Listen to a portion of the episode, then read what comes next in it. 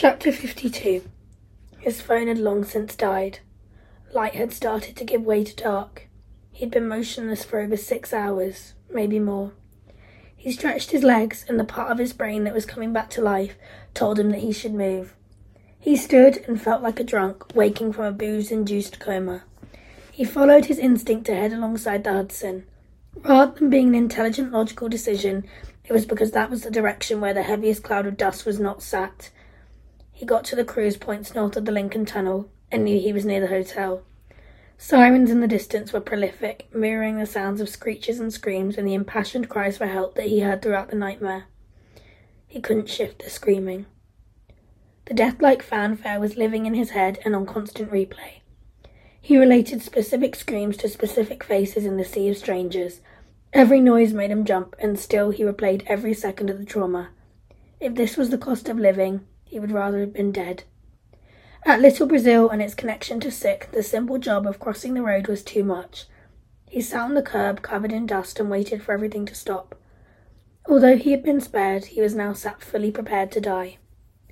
Passers by offered help, but he shut down.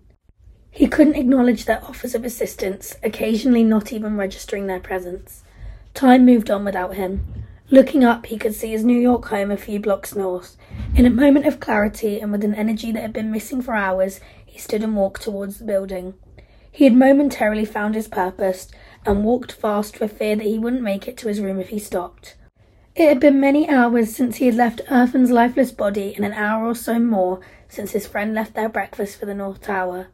Finally, he stumbled through the glass entrance to his hotel. One of the concierge staff was immediately at his side. Mr. Lewis, Mr. Lewis, we have been so worried about you. Can I help you, please? Some water, some food? Please, Mr. Lewis, are you okay?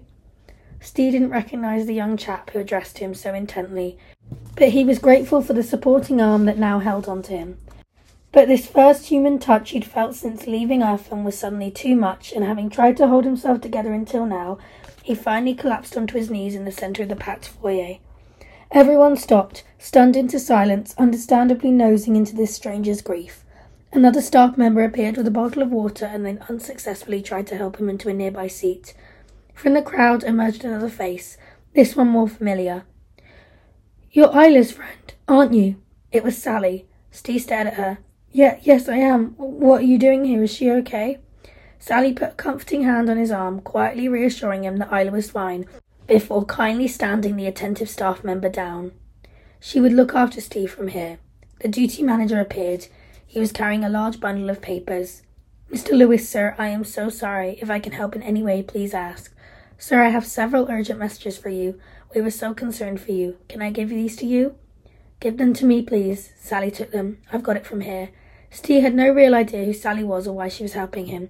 He was struggling to recall who anyone was, but her presence was reassuring. She took the papers and led him away. As they approached the room, he could see someone sitting outside his room. She's been switching between here and reception for hours, just waiting for you, Sally whispered into his ear. Worried sick. The woman ran straight to him.